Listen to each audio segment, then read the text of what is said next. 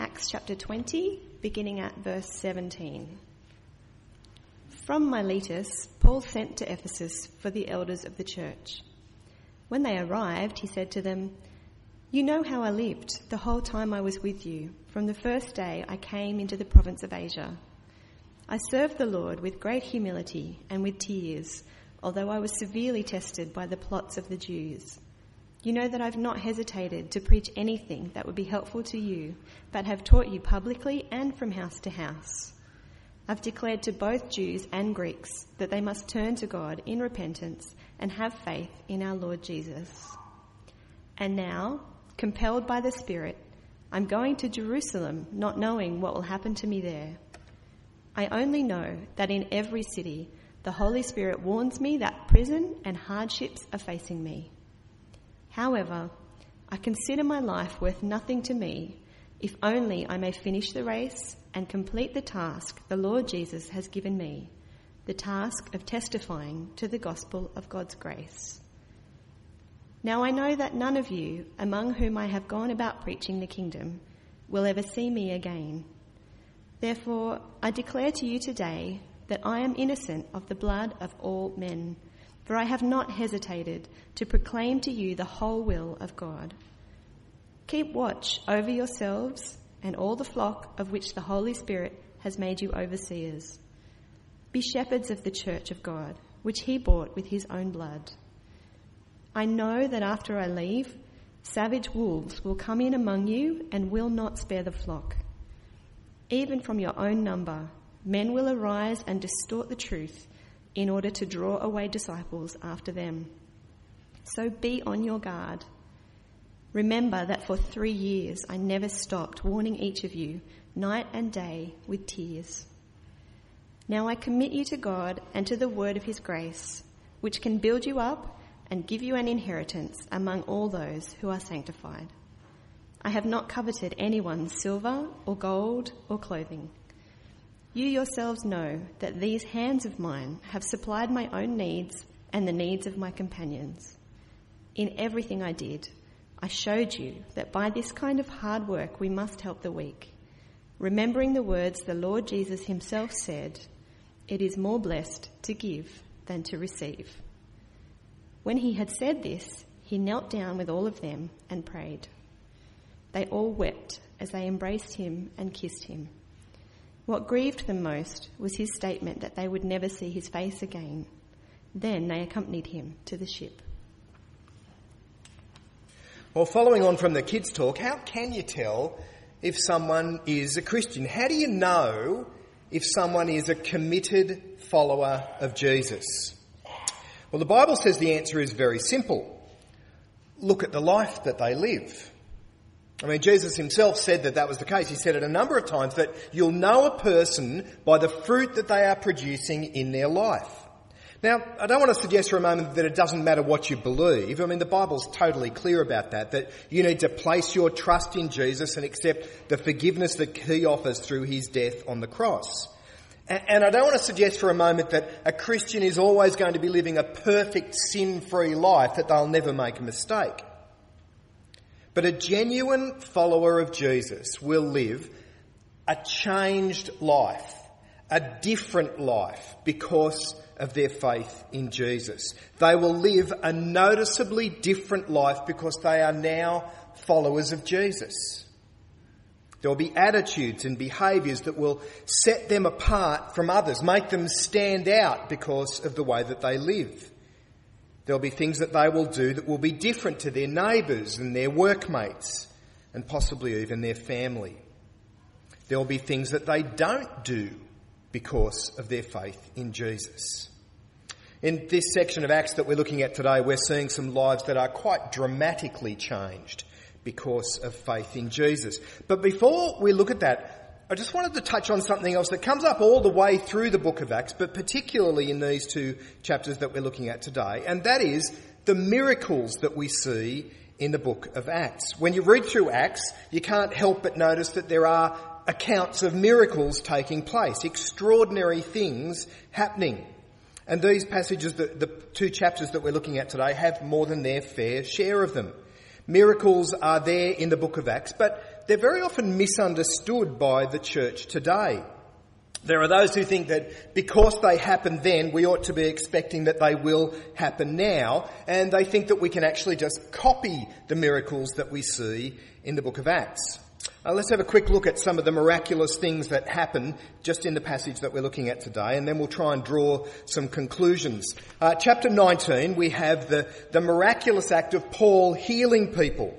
And, not only are they healed, we're told that Paul's handkerchief is actually capable of healing people as well. Uh, you find it there, chapter 19, verse number 11. God did extraordinary miracles through Paul so that even handkerchiefs and aprons that, he'd tu- that had touched him were taken to the sick and their illnesses were cured and the evil spirits left them. Now, if people were to touch my handkerchief, I can guarantee you that you won't be healed. In fact, you could even catch something rather nasty by touching it. But that hasn't stopped quite a number of churches today from offering healing handkerchiefs. Uh, there are, you can find these on the internet. Uh, here's one of the churches. Here's another one giving you all of the details about how you can receive your uh, healing prayer cloth. Uh, they're telling us that uh, uh, the pastor of the church has prayed over this cloth, and for a small donation plus postage and handling, you can actually have one of these delivered to your own home. I've got to say, I think that's misunderstanding, first of all, what's happening in Acts, but it goes beyond that. Uh, chapter 20 of Acts, we find another miracle taking place. And I have to say, uh, for a preacher like me, this is one of those passages that gives me great comfort. Uh, chapter 20, starting at verse number 7, let's quickly read through the account. On the first day of the week, they came together to break bread. Paul spoke to the people, and because he intended to leave the next day, he kept talking until midnight. There were many lamps in the upper room where they were meeting, and seated in a window was a young man named Eutychus, who was sinking into a deep sleep as Paul talked on and on. Uh, when he was sound asleep, he fell to the ground from the third story and was picked up dead. Now, before we get to the detail of the story, I do find this immensely encouraging that people fell asleep during Paul's preaching. I don't feel so bad about those who fall asleep during my sermons. And yes, I do notice I'm up the front here, okay? But Paul was able to do this remarkable thing and bring this man back to life, even though he'd fallen from the third story window. Then there's one more thing in chapter 19, uh, around verse 13, you'll find it. It's not so much a miracle as a bit of a supernatural event, but it explains something about miracles as well. Uh, verse number 13, and let me read the account for you. Some Jews who went around driving out evil spirits tried to invoke the name of the Lord Jesus over those who were demon possessed. They would say, in the name of Jesus, whom Paul preaches, I command you, come out. Seven sons of Sceva, a Jewish chief, uh, Jewish chief priest, was do, were doing this.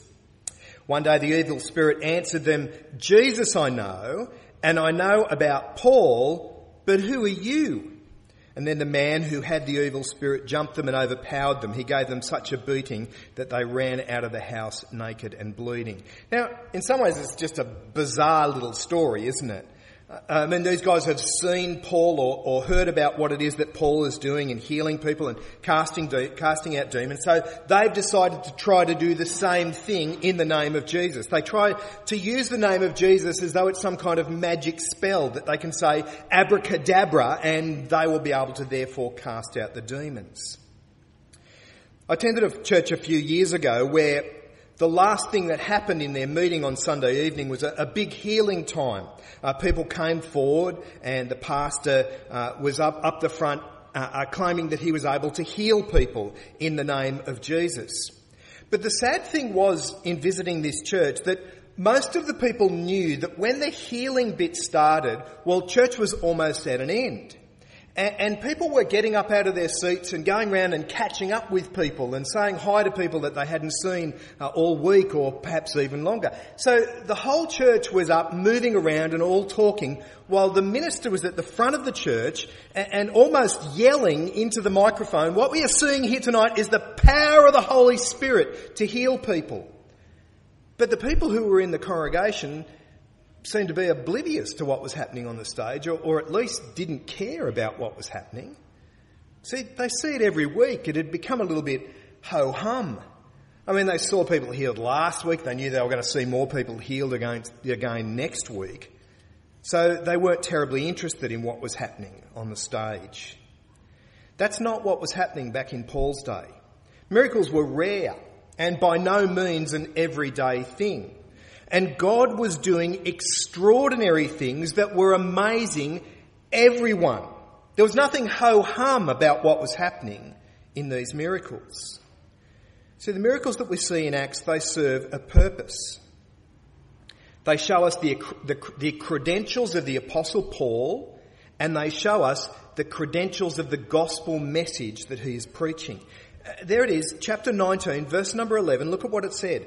God did extraordinary miracles through Paul.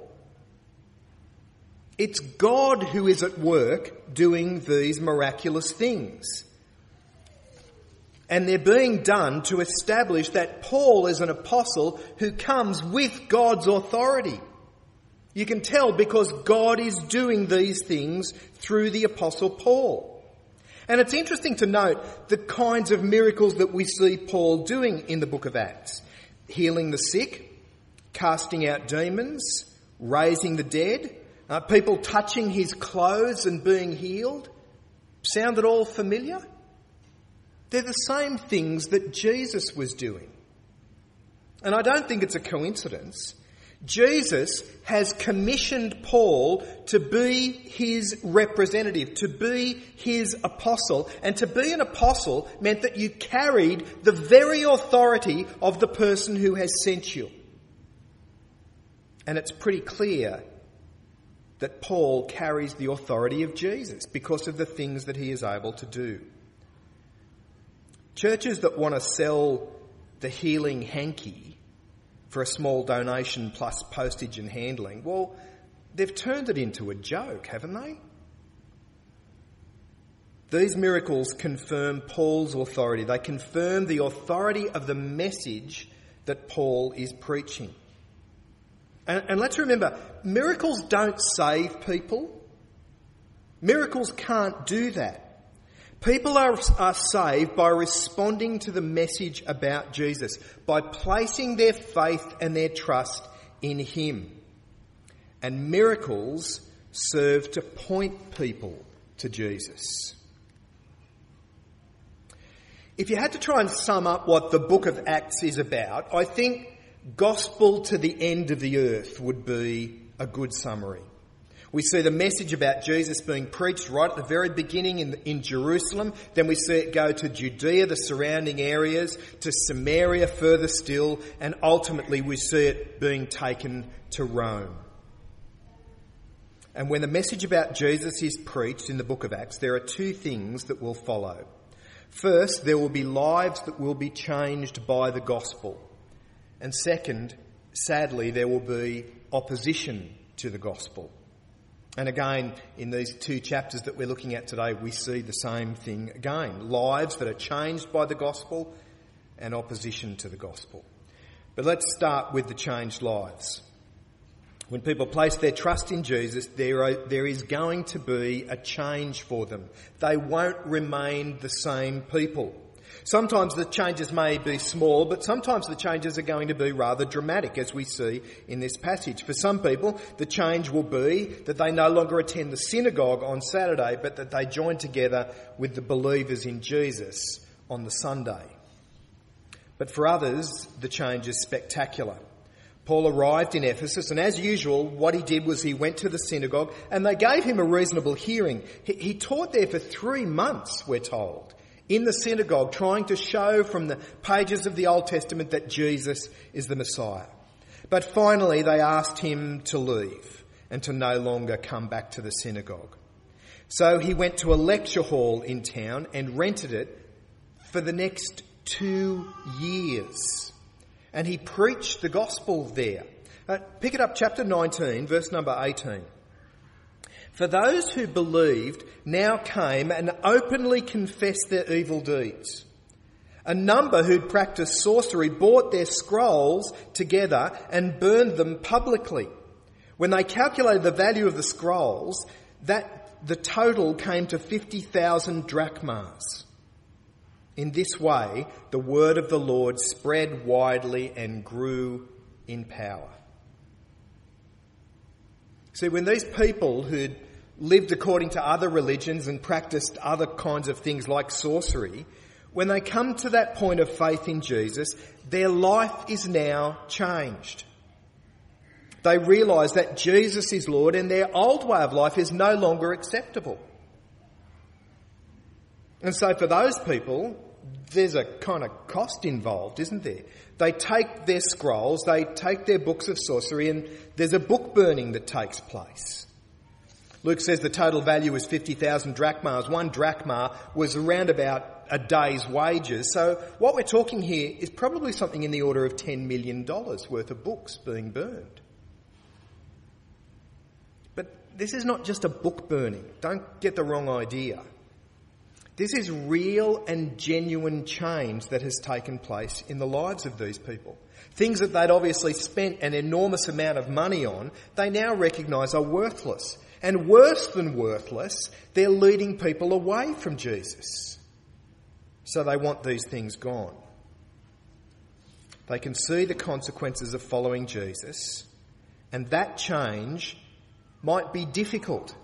It may even be costly, but it's a cost that they're willing to pay.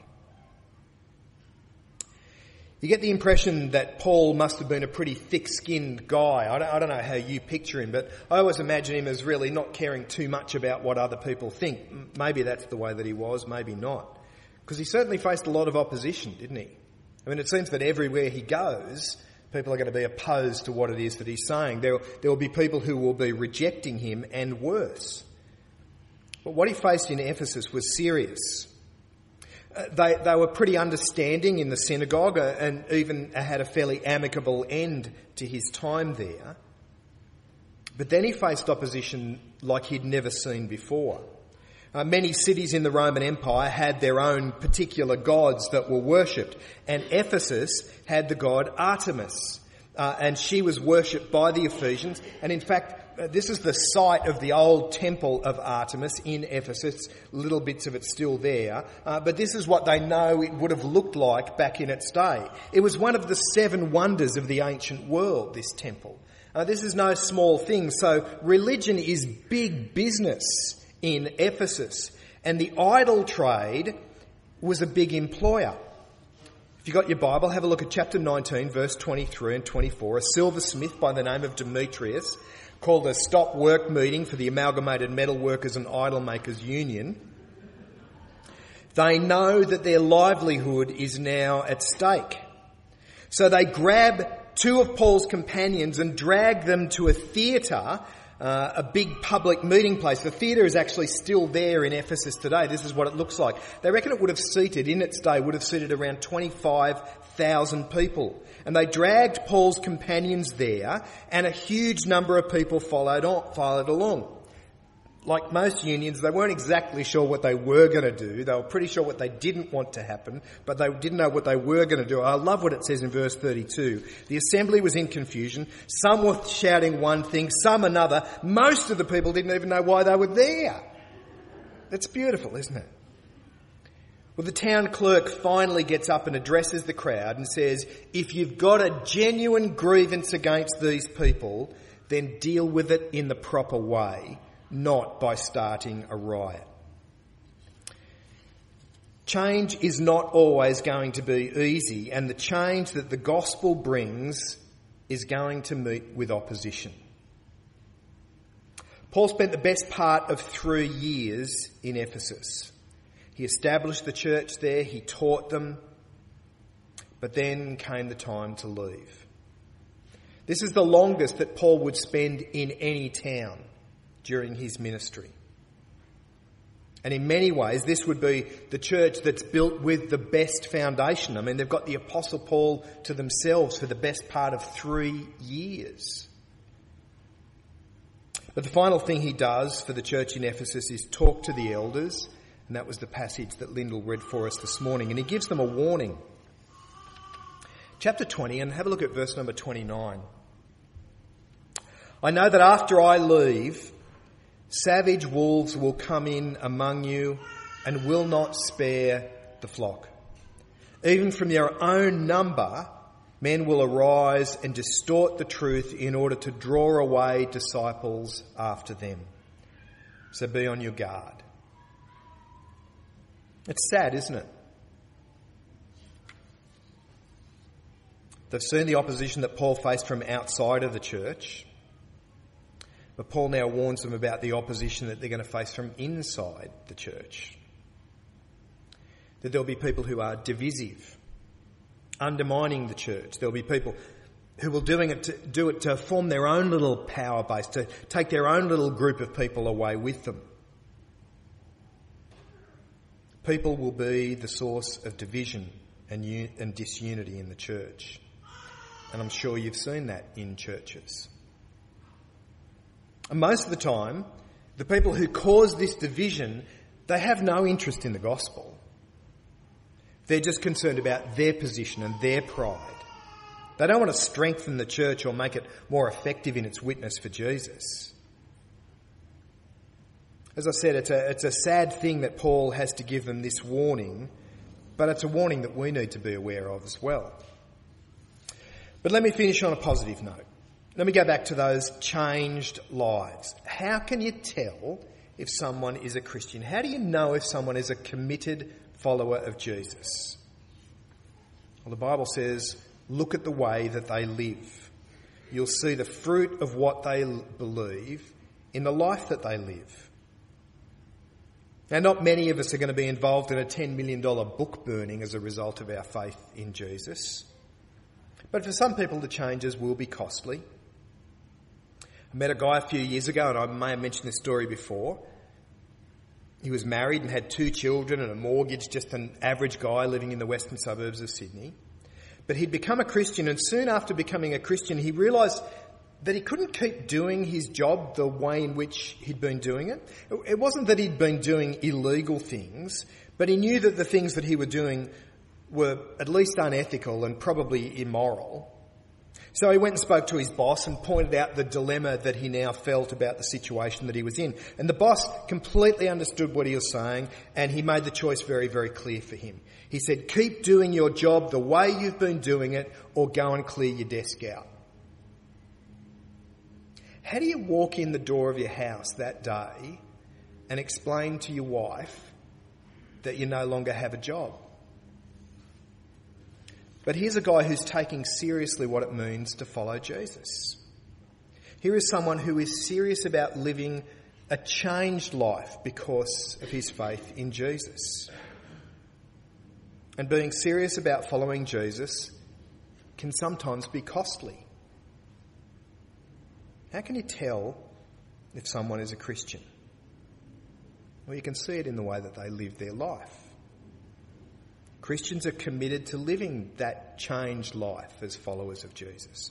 Not just changed once, but continually changing to become more like Jesus. Here's the encouragement that Jesus gives in his own words, and then Peter picks it up as well. In the same way, let your light shine before men that they may see your good deeds and praise your Father in heaven. And then Peter says, Live such good lives among the pagans that though they accuse you of doing wrong, they may see your good deeds and glorify God on the day he visits us.